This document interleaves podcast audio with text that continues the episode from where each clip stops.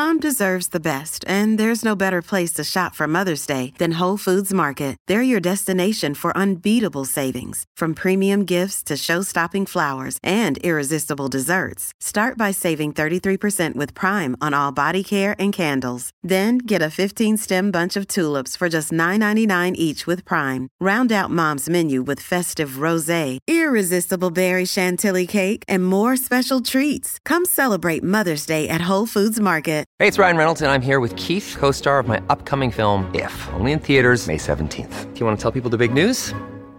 All right, I'll do it. Sign up now and you'll get unlimited for $15 a month and six months of Paramount Plus Essential Plan on us. Mintmobile.com slash switch. Upfront payment of $45 equivalent to $15 per month. Unlimited over 40 gigabytes per month. Face lower speeds. Videos at 480p. Active Mint customers by 531.24 get six months of Paramount Plus Essential Plan. Auto renews after six months. Offer ends May 31st, 2024. Separate Paramount Plus registration required. Terms and conditions apply if rated PG. Hello, everybody. This is Marshall Poe. I'm the editor of the New Books Network. NBN listeners like to read books and buy them. So we thought we'd tell you that right now, our friends at Princeton University Press are having a remarkable site wide sale. You can get 50% off books, including ebooks and audiobooks, with the code 50, F I F T Y, at checkout until May 31. You can save some real money on Princeton University Press books. I encourage you to go there and check it out.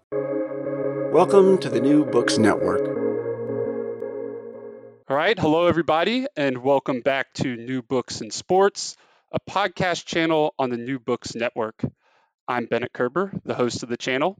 Today, we'll be talking to Thomas Aiello about his new book, Dixie Ball Race and Professional Basketball in the Deep South, 1947 to 1979. Uh, Tom, welcome to the show. Hi, it's great to be here. Thank you so much for having me. Of course. And, and, and Tom, before we get going, I was wondering if you could uh, begin the interview by telling us a bit about yourself. Uh, sure, absolutely. Um, I um I do sports along with several other things. I uh, but it has always been one of uh, my passions. I um, have been fortunate enough to write about um, baseball and tennis and football and a variety of other sports uh, and their intersections with race, particularly in the South. And basketball has always been, uh, I guess, one of my um, great loves that I had never written about. And um, I was happy to be able to get around to it. Well, I, you're you're talking to a um, an ardent uh, New Orleans Pelicans fan, so I, the the topic is also close to my heart. Uh, just just ready for Zion to come back, but um, that's another Right. conversation. That is, Um, so um, yeah, how how did you kind of settle on um, Dixie Ball as a project? Uh, Curious as to what the origins of the project were. Well, it's interesting. You know, even though I'm from Louisiana, um, I've lived in Georgia for the past 13 years. And even before that, when I grew up in Louisiana, we didn't have a basketball team. The Southern basketball team were the Hawks. And so I am a Hawks fan. And it always struck me uh, as interesting that a place like the South that was the last to get professional sports, specifically because of its racial mores, finally ended up getting um, a team in a league that was so associated with blackness and how that came about especially when we're still in the 1960s and and what that was all about. And so i first began investigating how the nba moved to the deep south and um, and the hawks and, and how the hawks ended up coming to atlanta. And then in the, that process deciding that since the NBA wasn't the only competitive league at the time, and the South had already experienced some kind of professional basketball prior in leagues that were even more associated with blackness, how did that come about? And that led me to New Orleans. And so um, it, it was just a kind of a, a process of breadcrumbs that kept leading me to different areas to try to figure out um, how uh, such a racially polarized place ended up accepting, if not totally adopting, um, uh, essentially black teams and and what exactly that meant and and how that ended up affecting both the regions and the teams themselves. Well, yeah, you you kind of mentioned that this in your answer and throughout the book that by the mid 1960s, uh, basketball was largely perceived as a black sport and professional basketball as a black league. Um, so if if we think about early professional basketball, I, I would guess that it wasn't perceived this way. So um, how was it perceived in the early days of professional basketball, and how did it transition to becoming a black sport and a black league? Right. Well, you know, the early days of basketball was part of the whole muscular Christianity kind of movement, wherein it was designed not to be competitive at all. But as soon as it became competitive, it it it reached beyond the bounds of its founders very quickly.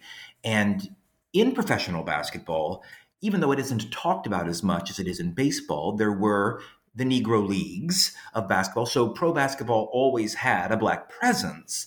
Um, and major black teams that began playing very, very early um, in the 19 teens and 20s um, that were professional, but they were always in the Northeast. And basketball, largely because it is played in already existing gymnasia, and because, unlike baseball and football, you do not need to purchase equipment to be able to do it, it largely became a game that was associated with urbanity.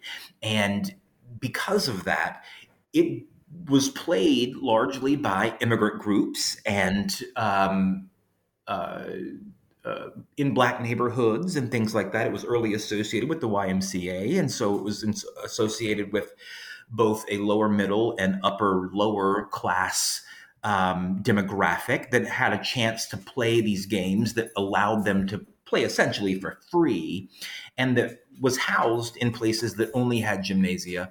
Uh, which was places with the kind of infrastructure like northern urban cities uh, that had uh, available gymnasia for people to play. And so even early on, it was associated with um, immigration and difference. One of the one of the most prominent um, early professional basketball teams that wasn't black was the Philadelphia SPHA's, a Jewish team. And so it was associated with Jewishness and immigration and blackness. And the exception to that, of course, is that basketball simultaneously began catching on at colleges.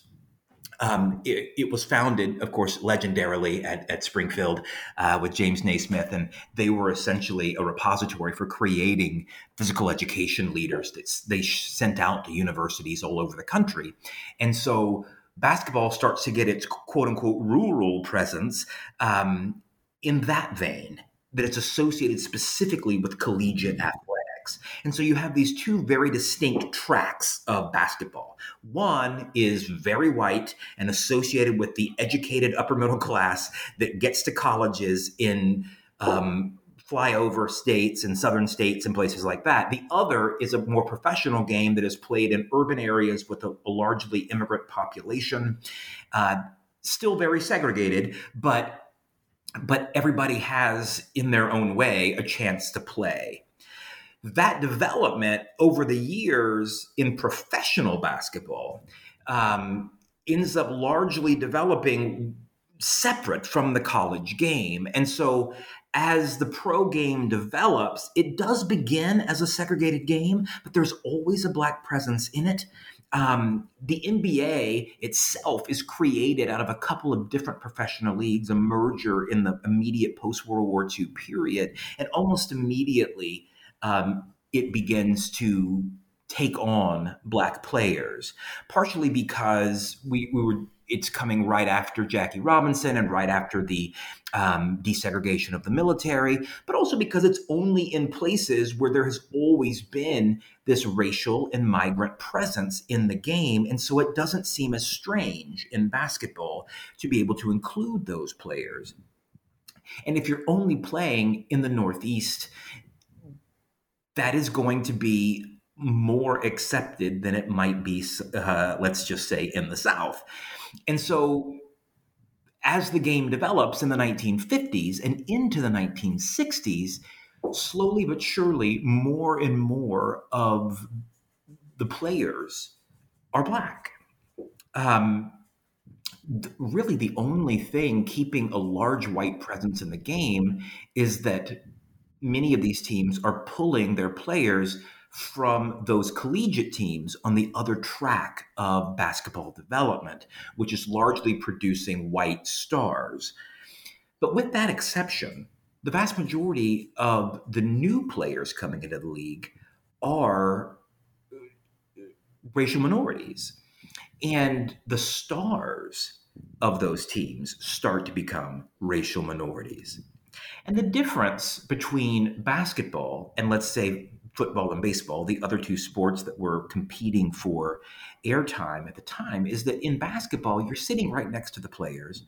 They're not wearing hats and they're not wearing helmets, and you're right up next to them. And so, even though we make a lot of what's going on racially in baseball and football, race was m- more of an abstract concept to the people sitting in the upper deck in, at those games. Whereas in basketball, you're right there. You see all the players. And so as the game gets more black players, it will associate the game specifically with blackness in a way that doesn't necessarily happen, even as football and baseball are similarly taking on a lot of immigrant and racially uh, racial minority players because of the closeness of the fans, because of the lack of hats and helmets, and because of those kinds of things. And so, um, blackness becomes kind of part and parcel of the game. And I have to tell you that the NBA was very cognizant of this, and as all the NBA leaders were white, we're worried about it. Um, black players were taken on in the NBA because they teams wanted the best players available, but the owners and the leagues themselves that doesn't absolve them of somehow uh, they aren't racist or they're, they're more forward thinking on race than the other leagues. They're just as racist as everybody else. And they worry about this. They worry about their bottom line, about white attendance, because white people have the most money and they want to make sure that those people are coming to the games.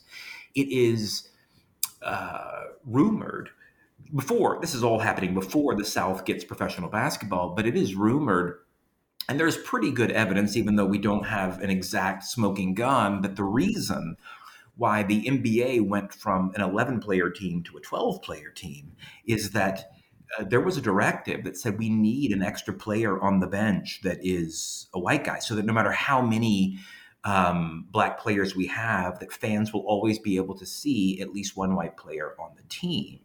And whether or not that is the actual reason why they expanded to 12 and of course today they're at 15 uh, whether that's the reason they expanded to 12 or not in the early 1960s, that was the belief. And that colored a lot of the way people saw the NBA. And so basketball had, by the early to mid 1960s, very much become associated with race.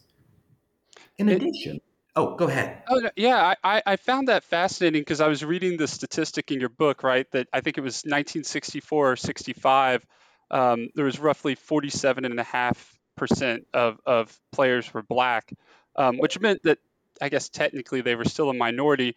But to your point, and I think that was a fascinating observation on your part, the the the how visible the players were um, made that 47.5% um, much more visible uh, to the American public to make it become a black sport, which I which I found to be a very astute observation and one I never thought about it's true, you know, and and on top of that, they're also visible outside of the game in a way that other players aren't. Jackie Robinson is amazing and important and and a great guy, but at the same time, he was coached not to get involved in a lot of things outside of baseball very specifically for that reason. Meanwhile, as his career is starting to wind down, Bill Russell's is starting to wind up and Bill Russell absolutely goes out and marches in civil rights marches. He actively talks about these things.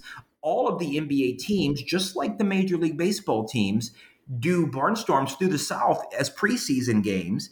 And they are forced to play in segregated stadiums, and many of them refuse, Bill Russell among them. And basketball players, because they're right next to the fans, because it is so easy for the fans who love to taunt the players to be able to directly speak to them and give them all the racial epithets that you can imagine that basketball fans would give opposing black players that they didn't like in an era where they can get away with that and not get beaten up or arrested are going to do that all the time. And so they have their race thrown at them every day in a way that football players and baseball players don't. Because Jackie Robinson, while he experienced all kinds of horrible threats, he was largely experiencing them from three rows of a giant stadium because he couldn't hear anybody else. I mean, it was just separate. In basketball, you hear everybody and visiting uh, arenas are going to use anything they can to rile you up and to try to throw you off your game. Race was one of those. And so it is going to radicalize NBA players in a way that other sports didn't have that kind of radicalization. And so not only do we see them physically uh, as black, but because of the prominent players who are black, who are going to go out and talk about these issues regularly and be recruited by various civil rights organizations specifically for that purpose, that is only going to add to the kind of um, uh, scarlet letter of race that the NBA ends up finding itself holding by the by the mid 1960s. Well, and, and you mentioned um, Bill Russell, but I, you know, I was fascinated by a story um, that I, I, had never heard before that you mentioned in the first chapter. Uh, a prominent name emerges alongside Bill Russell, and that's Hall of Famer Elgin Baylor. Right. Um, so I was wondering if you could tell the readers more about his influential stand against segregation. Um, that ultimately, um, and, and, correct me if I'm wrong on this, but it seems hard forced the NBA's hand um, to kind of make a, a more explicit anti-segregation policy during the civil rights era maybe one that they wouldn't have been forced to make if it hadn't been for for Baylor's um, activism. Absolutely, Elgin Baylor is is going to be one of the key players in a lot of that. Um, he was a star for the Lakers. He wasn't uh, he wasn't quite Bill Russell level, but he was still the star of you know one of the core foundational franchises of the NBA, and the Lakers, like so many other teams, barnstormed as a preseason through the South, and in one game in particular in West Virginia, um, he refuses to play in a segregated arena. Um, and actually, in West Virginia, they were forced to have dual hotels for the white players and the black players. And so by the time, uh, even before they get to the arena, Elgin Baylor is out. He is not doing this because he doesn't have to worry about this. In the North, he does have to deal with racism from fans. He does have to deal with all those other things. But this kind of cartoonish segregation that we have in the South is so beyond the pale for him that he refuses to be a part of it. He leaves they were going to play the Celtics. Bill Russell very much supports him and argues, I'm with you on this and he he leaves and so Baylor starts to argue I will not do this anymore. We are not going back to the South unless we have assurances that we can play in integrated stadiums and that our team can stay at the same hotel. Um, and it really does force the NBA's hand to say, okay, well, maybe this isn't the best idea for a kind of spring training of course, the model had always been to play in the South because that's what baseball had established. Football did much the same thing. They went and played preseason in the South because there were no professional teams down there. It was sunny and nice. But basketball doesn't need sunny and nice. Basketball just needs arenas. It's not like baseball. You don't have to wait for good weather in February to have a spring training. That's not the kind of thing that the NBA needs. And so it is really going to force their hand and move basketball further away from Southern markets, specifically because white fans had treated black players so poorly on those on those uh, trips. And I should say too that one of the other reasons why they did that is because since the 1930s, there had been black pro basketball running through the South. The Globetrotters had started in the 30s coming to the South. They had experienced lots of ugly stuff, but everybody was kind of in on the whole deal with the Harlem Globetrotters. And so they were able to do that and largely um, be supported because the games that were being played with the Harlem Globetrotters tended not to be um, the kinds of contests that would force people to yell and scream and get bloodthirsty. And on top of that, since all of the players were black, um, there were never any hotel issues because they were all only staying in one place. And so there had been a long tradition of black barnstorming uh, in the South where white people came to black basketball games. That was a thing going back all the way to the Depression. But uh, but this was different. These were integrated professional teams that people had a stake in. Uh, it wasn't considered uh, a work um, uh, like the Harlem Globetrotters games often were. And so um, Elgin Baylor is going to be a, a, real force for change, whereas people like Bill Russell largely spent their political capital outside of the actual game. Other players like Baylor are going to use their political capital inside of it. Elgin Baylor does not have the national profile that Russell does to be able to make positive civil rights gains outside of his sport.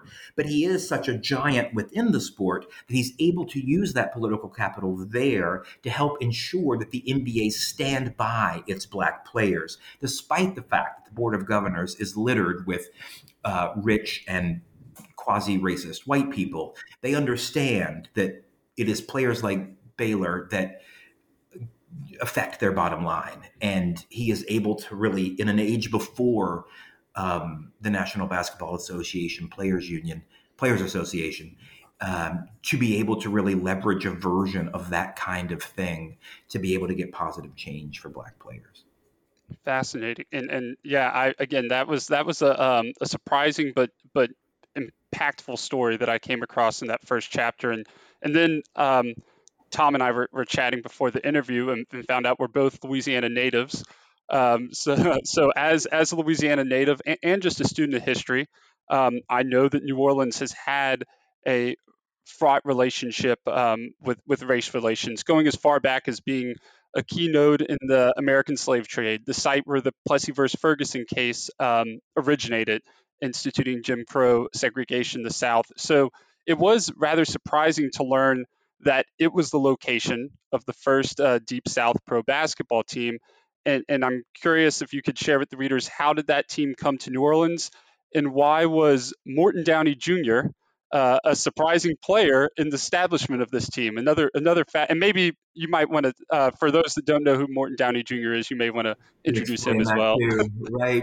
You know, it's interesting. I mean, it's not only New Orleans' fraught racial history from long ago. I mean, they get pro basketball just a couple of years after Ruby Bridges makes that walk to integrate schools. I mean, in New Orleans. I mean, it is.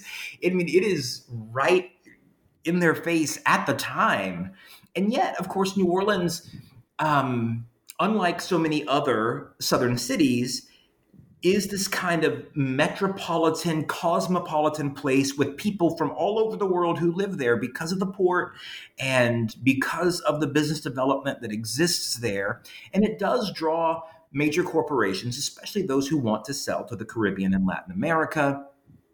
And so it's going to bring um, a relatively influential and relatively wealthy non native population who are coming from other parts of the country to take white collar jobs um, in New Orleans. Among them was Morton Downey Jr. Um, Morton Downey Sr. was an incredibly famous singer and sometimes actor. Morton Downey uh, was long an entertainer in the country and was a very famous name. Morton Downey Jr. will become one of those famous names, but at the time he was just working. He was just an employee. He was trying to break out of his father's kind of shadow. He did sing some. He did try his hand at recording. He didn't really have the success of his father, and so he was working an office job. I mean, he was a, a regular player, but um, but as one of these um, imports to the city, he really liked everybody who's ever lived in New Orleans likes living in New Orleans. And so he very much liked it and wanted to kind of contribute to the city. He also thought this would help him in his his kind of business career and kind of political standing in the city if he could somehow manage to help bring sports to the city. Um, and decides that the easiest way to do that would be basketball of course, basketball, unlike baseball that requires you to have 25 players in a giant stadium, unlike football that requires you to have 56 players in a giant stadium, basketball just requires you to have a gym and 10 guys. And so this seemed like the best kind of course of action. And so uh, at the time, uh, he considers that he's going to try to get an NBA team. Uh, he goes through negotiations. Actually, he tries to get the uh, the Hawks um, before they end up going to Atlanta. That fails, and so luckily for him, there is a rival league that is. Uh, developing at the time, the American Basketball Association, and they are looking for new markets. And um, they are trying to do what the American League did at the National League in baseball back in the 19th century, and that is to create a rival that will force some kind of a merger to make money. And if you're going to do that, it doesn't behoove you to put your teams in markets where the NBA already is. You want to show that you have value added that could make a merger beneficial. And so you're looking for virgin markets that could eventually give you an inroad to the NBA. New Orleans is a great place for that because it is a southern city, but it is unlike other southern cities because it is so cosmopolitan and because it has historically always had a large and predominantly wealthy free black population, even in its worst days of slavery, uh, which makes it fundamentally unique in the South. Um, it is it is almost as Caribbean as it is Southern in many ways, and so this seemed like a viable option for the ABA. He was able to negotiate to bring um, uh, an expansion team. I should say an expansion team, but an expansion in the expansion league. I mean, we are essentially New Orleans was a foundational member of the original ABA, um, and he brings the New Orleans Buccaneers to the city. I should say, though, but by the time the New Orleans Buccaneers, uh, the South's first professional basketball team, actually begins play, Morton Downey Jr. is gone. He never sticks around to see any games. He leaves and goes back to New York, where he is from. Eventually, uh, in the late 70s and early 1980s, he will end up creating a very influential right wing talk show, The Morton Downey Jr. Show, uh, where he will become uh, kind of one of the first modern versions of the kind of right wing, angry white man, I hate everybody kind of talk that we see on AM radio today or that we see on uh, kind of various political uh, TV channels. He sets really sets a mold for a lot of that.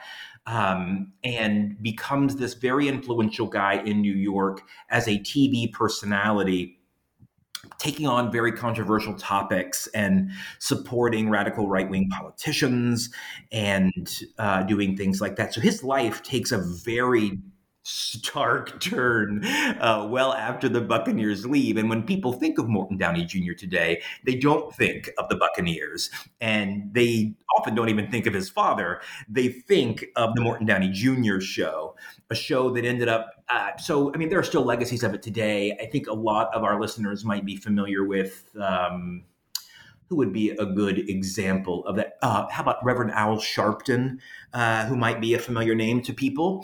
Um, he got his start on the Morton Downey Jr. show, obviously as an antagonist to, I mean, not not supporting his views, but uh, fighting against them and being on that show, and that's how he got his name. Um, and so he becomes very influential in that regard at the time, though, he's creating this basketball team in New Orleans, he's just this white collar worker who has a famous dad and some uh, dreams of contributing to the city where he lives. And for all the problematic nature of Morton Downey Jr.'s life, um, he really does, through all evidence that we have, seem to be doing this for the right reasons. Um, he really does seem, he has no problem that the fact that the ABA is going to try to differentiate itself from the NBA by being overtly racial. It is going to celebrate its black players. It is going to bring a style of play that looks far more like the Negro leagues of the 1920s that were playing in the Cotton Club and places like that, the Harlem Renaissance teams and all of that. Um, and he's totally cool with that. Um, in this phase of his life, he is very open to that. He even talks about um, bringing integrated professional sports to the South as being a good thing. Um, and so the Morton Downey Jr. of the early 19, the mid 1960s is not the Morton Downey Jr. that you may be familiar with if you are. Um, if you grew up uh, with uh, talk TV in the 1980s. Yeah, that and that was probably that chapter. You, you actually include many stories where um, Morton Downey Jr. is is is pro integration, actually kind of standing against segregation. Um, which again, yeah, the 1980s version that seems complete completely different. we'll go into restaurants that are segregated with black players. And when they get talked to, he storms out. He threatens to get the restaurant shut down. I mean, he is doing I think everything we would hope a Southern businessman would do in the 1960s. He does not seem like the caricature that he becomes later on in life because um, he sees this kind of interest in his team as being something that is bigger than, um, uh, I guess, what will become his later political proclivities. Well, in the next chapter, you, you kind of switch focus to Atlanta. Um, and specifically your team, the Atlanta Hawks, it sounds like. That whenever they show up. Um, it, but I, I like you made a really good point that the the standard narrative of of Atlanta uh, pro sports and integrated sports is that um, the move of the Milwaukee Braves to Atlanta and their star player Hank Aaron. Um, it helped kind of pave the way for, for pro football and then pro basketball in Atlanta. However, you note that um, while this you don't like counter the narrative, you you said it kind of overlooks um, the unique challenge facing pro basketball when it moved into a Sunbelt city or especially a deep South city. Um, and I was wondering if you could kind of expand on that a little bit of why why basketball is partially different. I'm guessing it has something to do with with what you were talking about earlier, uh, the perception of the black sport the perception of the black sport and also it, it, it was i think specific to the atlanta market. Atlanta had always called and still actually calls itself the city too busy to hate. Um, it, um, it was early um, an early integrator uh, by comparison. Of course the sit-ins largely took hold in Atlanta because we have the Atlanta University Center with a kind of cluster of HBCUs that is going to really work at the sit in movement in Atlanta. And it's going to work. And Atlanta is largely going to desegregate very quickly. Um, even before Birmingham in 63 shows them what a bad idea not integrating is, they very much see themselves as the they want to become the South's major city. It's it's always it's always uh, hard for people to imagine that you know in the antebellum era atlanta is nothing. I mean it is nothing. Macon is the big city here in georgia. Uh, it is not uh, it is not atlanta. Atlanta is is trying to become something uh, in the south that it had never been before. And so they've always kind of marketed themselves as too busy to hate. Now, of course, we know that is not true. Uh, Atlanta uh, is is very much perfectly willing to hate um, and still very much is. But because it had Auburn Avenue, um, essentially the black business district in Atlanta that becomes one of the wealthiest places uh, in the hemisphere for uh, uh, minority business people. And because it does desegregate so early, not because of altruism, but because of a fear of losing money, that it does have this reputation. And so if you're going to take on sports and you're going to argue that you have somehow transcended race, which of course they haven't, but which that's the image you want to show. Uh, you need more than Hank Aaron. Uh, you need you need to kind of embody and say, well, we want to be the first city in the South to have all three major professional sports. And that includes the one that is the black sport. And and so getting the NBA seems like the next logical step along the way for uh, Atlanta, and and that's exactly what they're going to do. And and what's the the distinction between how the ownership um, constructs the team in the New Orleans Buccaneers, the ABA, and then the Atlanta Hawks is, is, kind of they take a different approach, right? And how they decide to construct the respective teams. So I was wondering if you could tell us um, what those different approaches were in the makeup of the teams, and and how did the Hawks approach actually lead um, to its beginnings as a troubled and unsuccessful franchise, um, largely until the 1980s.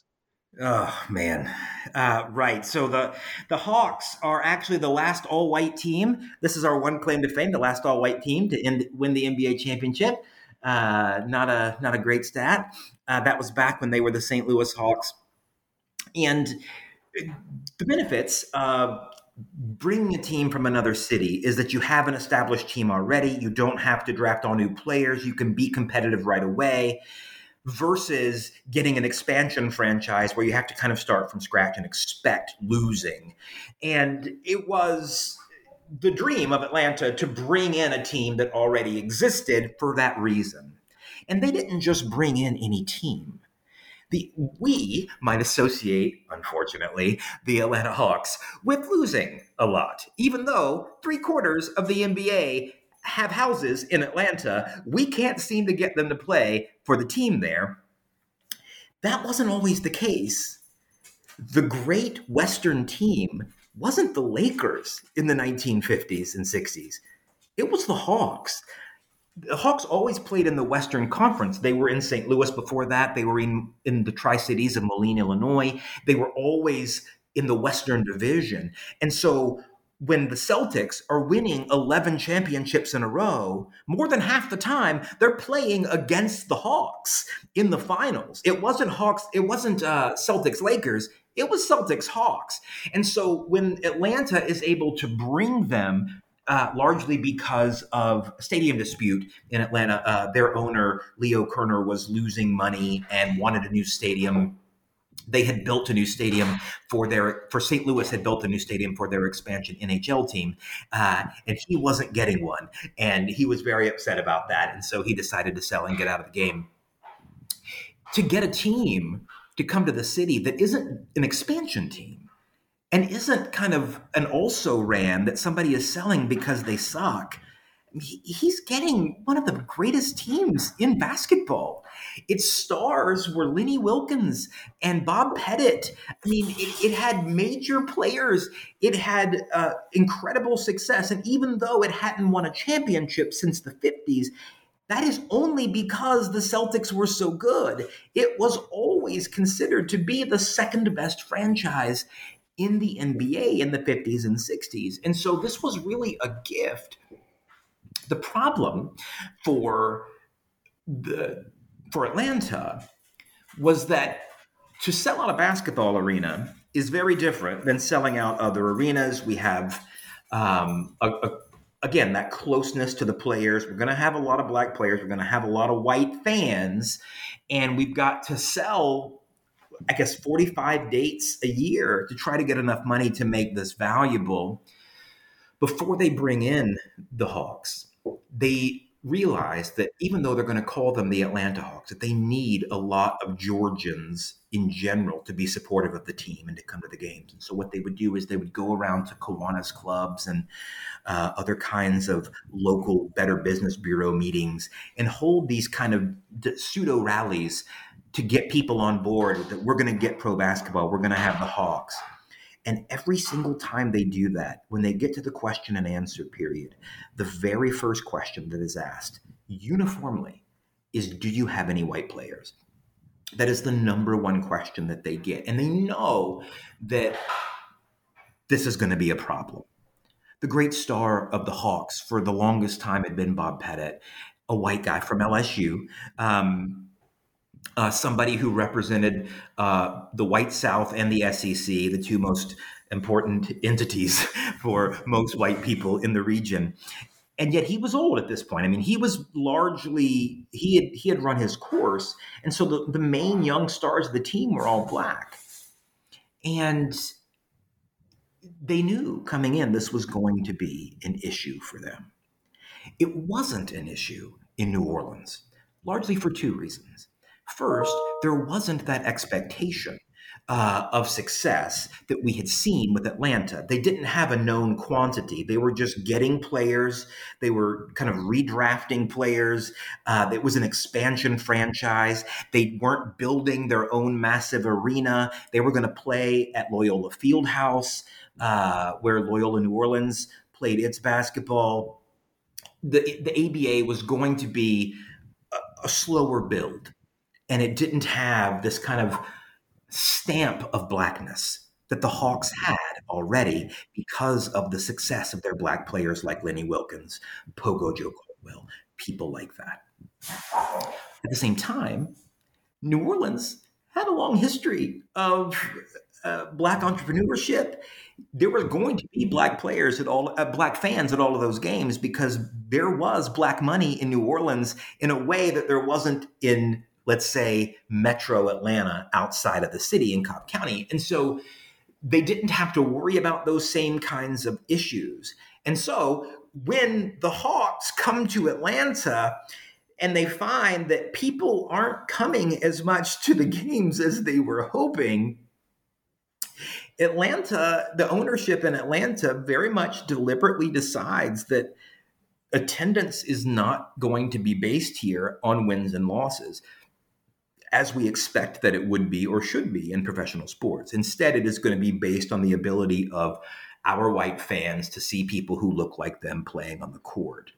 And so they start uh, almost immediately dismantling one of the greatest basketball teams of all time and trading away all their great black players and largely trading them for multiple white players, most of whom played at SEC schools, and they want white SEC players to come in to people the roster because people will know them, they will they will like them, and they will be supportive of that. And that's that was the strategy, uh, and it killed the Hawks. But ultimately, I mean, the one benefit it gave them a couple years into their Atlanta run was that it gave them really high draft picks and it allowed them to get uh, you know their next Bob Pettit, uh, the ultimate great white hope, uh, the ultimate white Southern uh, SEC star. Uh, Pistol Pete Maravich, um, which was probably not the the best strategic draft pick, but was a flashy white superstar from well, not technically from the south but from a southern university and this becomes the goal of everything that they do. We're going to make this team as white as we can to sell tickets. And it, we're you know i mean we, some people would argue that we still suffer from from those problems today. Um, yeah it doesn't go great yeah, and, it's it's interesting because you kind of conclude with um, the move away from Pistol Pete Maravich, who is obviously a great player, but said what kind of helps bring the Atlanta Hawks out of that mediocrity and that that kind of um, longue durée of of lack of success was that they finally invest in, in Dominique Wilkins is um, in, in some ways he was the perfect African American star athlete for Atlanta in the 1980s and I was wondering if you could explain why Dominique Wilkins kind of me- meshes perfectly with Atlanta That's during right. that time. I mean, Dominique Wilkins was built for that role specifically because he was from UGA. I mean, he was a Bull- Georgia Bulldog, and so. Uh, white Georgians had long been conditioned to support the Georgia Bulldogs no matter what. And so when they came to watch Dominique Wilkins, they weren't watching a black player they were watching a Georgia Bulldog. And so to have a transcendent star like Wilkins that can be accepted without having to negotiate racial mores simply because of where he went to school allowed them to be able to comfortably build around a black player. And of course, ultimately, pretty soon after that, they will bring on. Uh, uh, a variety of other black players, Spud Webb. Uh, they will get a black coach in Lenny Wilkens. The story there is even more fascinating because Lenny Wilkens had been on that St. Louis Hawks team that was so good and refused. Uh, he demanded a trade because he would not go play in Atlanta because he knew how racist it was.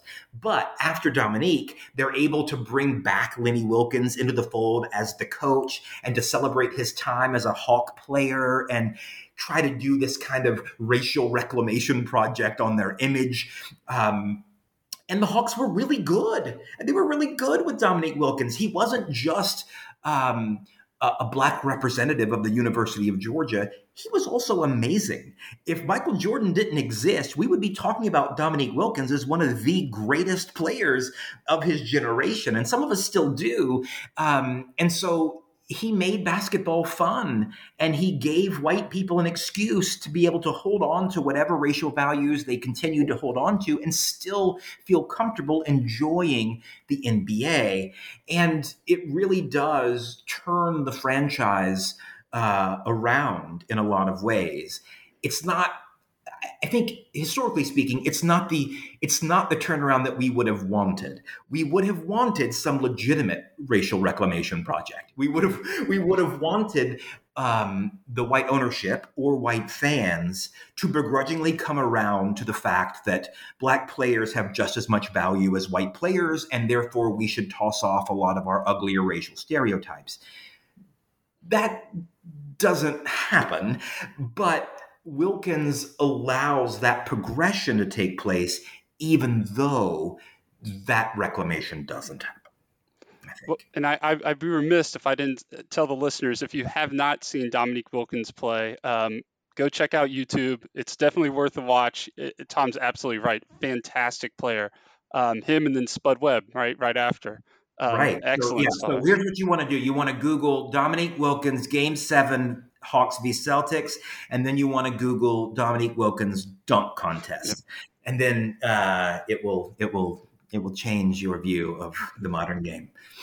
Well, I'm also fascinated, and, and I think this is a credit credit to you that throughout the book you're able to do an excellent job interweaving um, larger socioeconomic and political context of American society into this work of sports history. Um, and I think you can tell even in your answers that that you're always reminding about the context of what's happening in these places.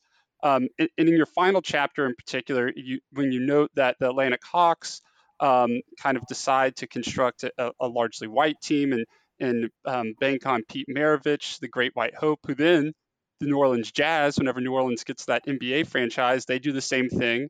Uh, they decide to kind of bank on a largely white team over over talented black players and also on Pistol Pete Maravich coming from Atlanta to New Orleans um, you you make a, a, very important point that um, this kind of represented the story of the white South in microcosm, um, sacrificing economic self-interest for the sake of white supremacy.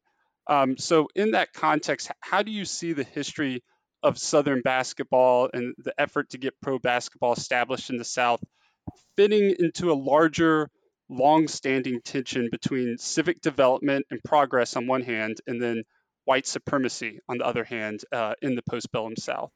Yeah, I mean, this is the way that they have always thought. I mean, segregation uh, was a terrible idea economically. I mean, you're forcing trains to have two extra train cars. I mean, you're forcing businesses to have extra entrances and extra seats. I mean, it goes against every kind of civic development kind of idea to to do segregation and yet reimposing control over black lives and bodies was so important in the south that they were willing to take these kind of financial hits to uphold white supremacy.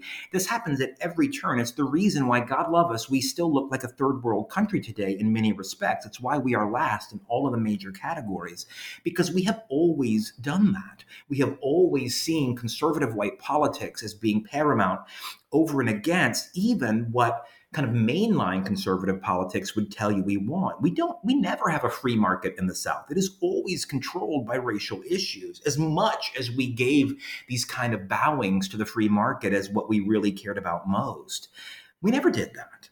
Instead, we chose to not develop infrastructure on the basis of claiming free markets. And instead, when it came around to actually doing free market capitalism, we completely gave it up for these kind of racial controls. It held the South back forever. And frankly, in many ways, it still does. And when we get pro sports, it does the same things. For years, the reason we get pro sports in the South is because Atlanta tries to change its image. Atlanta is really the kind of linchpin for getting all of this done. And it's because they have this distorted image of themselves as racial moderates. It is the same kind of um, uh, ethos that gave us Jimmy Carter. And don't get me wrong, I, Jimmy Carter's great, but um, uh, as, as you will see, uh, if anybody uh, listening decides to read the book, you will see that Jimmy Carter wasn't always the rock our church was built on. I mean, uh, one of his the reason he becomes governor is because he uses the blackness of the Hawks as a cudgel against his opponent, and very much race cards uh, the entire NBA to try to weasel his way into the governorship. He becomes great later on, but I mean, he's you know he's got his own issues as well, and so we're creating this false narrative of progressive whites. Um, it's the same kind of thing that we can see in let's say, for example, Greensboro, North Carolina, William Chafee's Civilities and Civil Rights, where Greensboro tells itself that since we don't lynch people, we're not really racist. And then sit-ins come along at North Carolina A&T and say, well, wait a second. Just because you're not killing anybody doesn't mean you're not a racist and that we're not still second-class citizens. And Atlanta's kind of image, white Atlanta's image of itself feeds its desire to get first baseball, then football, then ultimately basketball. And it is able to kind of tell itself that it's okay because Hank Aaron is on the scale of things, largely treated pretty well in Atlanta. He is largely celebrated. And so they can say, well, how could we be racist? We have Hank Aaron. I mean, that becomes kind of the narrative that we've we've done all these these nice things. Oh, by the way, um, uh, sidebar here. I teach at Valdosta State University in Georgia, and I'm sure all of you are familiar with the home run that Hank Aaron hits that breaks the record. And those two white dudes come out of the stands and are like patting him on the back as he walks around. One of those guys is an eye doctor here in Valdosta, Georgia. Uh, but do not ask him about it. He doesn't. He is not proud of doing that, and so won't talk about it. But those guys are still around. Um, and they actually are right down the street from me as we speak. Um, anyway, this notion of progressive whiteness in the South is going to help drive Atlanta's acquisition of those teams. But that image was obviously false and it doesn't sell you tickets. And so, once again, they fall back on placating white interests over and against their better business interests. Because in the long term, it's better for business to be good it's better for business to play in more playoff games in which you get a higher cut of the revenue. It benefits you to get on national television, and you only do that because you're successful. And instead, they catered to a largely white customer base to whiten a predominantly black team that could have been incredibly successful. The same thing happens in New Orleans when they move to the NBA. The Buccaneers didn't last very long. That was partly a creature of management in New Orleans, but it was also partly a creature of the problems in the ABA. They finally do get their NBA team, the New Orleans Jazz, less because they desperately needed a, a, basketball team to validate themselves, and more because the new arena that they had just built for their football team needed more dates, needed to fill that arena for more than eight times a year as the NFL only does. And so we get the Jazz largely to fill the Superdome and to help pay rent on the Superdome. And again, they know that if they're going to make that work, they've got to have some kind of transcendent white player that'll bring in fans. Who better than the star of the Atlanta Hawks, and more importantly, the star of the beloved LSU Tigers, um, Pete Maravich, a white guy who counts as a local and we're going to bring him in and have him be the guy. And of course, just like in Atlanta, that completely doesn't work. Um, don't get me wrong. I, I, do not mean to bag on Pistol Pete at all. I grew up in Louisiana, and I grew up being told that Pistol Pete Maravich was part deity. I mean, I, and I, I still very much believe it. Um, uh, I, I think he is one of the greatest basketball players ever but he doesn't really fit with the NBA style of play that was going on in that time period. He never makes the playoffs. He's not he's not a team kind of guy. I mean, LSU sucked while he was there. He was just really good. He doesn't really fit into the, the, the modern concept of team basketball. And so savant or not, he wasn't what that team needed. They needed good team players. And they needed people they could afford at a relatively low salary that would be willing to sacrifice for the team. Instead, they were they sacrificed their entire future for Pete Maravich, giving up all these draft picks to Atlanta, an expansion franchise, giving up all their expansion draft picks to an established team just so they could get the famous white guy. And again, any business imperative would tell you that is not the way to go. That is not how to do business. But just as Louisiana had decided in New Orleans in 1890 that separate train cars were going to be the way they did things, even though the train companies were telling them not to, the case that ultimately gave us Plessy versus Ferguson, the same thing is going to happen here two generations later or three generations later when these white leaders say, well, we could actually make this a viable business or we could play to this mythical white fan that they're expecting to come to the games and watch a team that isn't good but that happens to have white players. And of course, it turns out that doesn't happen because even if you are white and even if you are racist, you still want your team to win. And that simply doesn't happen. And it becomes even more stark for New Orleans because they're not playing in the Omni, the stadium that Atlanta built for its Hawks, a stadium that was built for basketball and ultimately for hockey as well, a stadium that fit 17,000 people, a kind of regular amount of people for basketball. The Superdome does not seat 17,000 people. The Superdome seats approximately 3 billion people. And when you have only 1,500 people come to your games, it is only amplified by the fact that you're playing in this gigantic cavernous arena that is really designed for football. And it's only going to point out, um, just kind of in highlighter, the inefficacies of the way the White South has done business from time immemorial and you know, I started this little thing with segregation, but we could go back even farther than that. I mean, the South had a feudal economy before the Civil War, specifically because these white people were propping up slavery, which was terrible for business. It wasn't good. It only benefited the people who had them, and so the South has always used race as a cudgel against its own best interests, and its experience with pro sports has been frankly no different. Um, and again, I think maybe the big change there might be the 1980s because of uh, Dominique Wilkins. And then towards the end of the 80s, when the Braves started actually amassing the kind of talent that would make them really matter in the 1990s. But until then, I mean, the South was always an also ran, even when it did get professional sports. And that's largely the reason and and you kind of and, we mentioned we talked about the Dominique Wilkins, obviously, like you mentioned in the '80s, but um, I do like how um, this is obviously a, a, struggle, a story of struggle in many respects. This tension between civic progress and just quite not being able to get over these white supremacist views.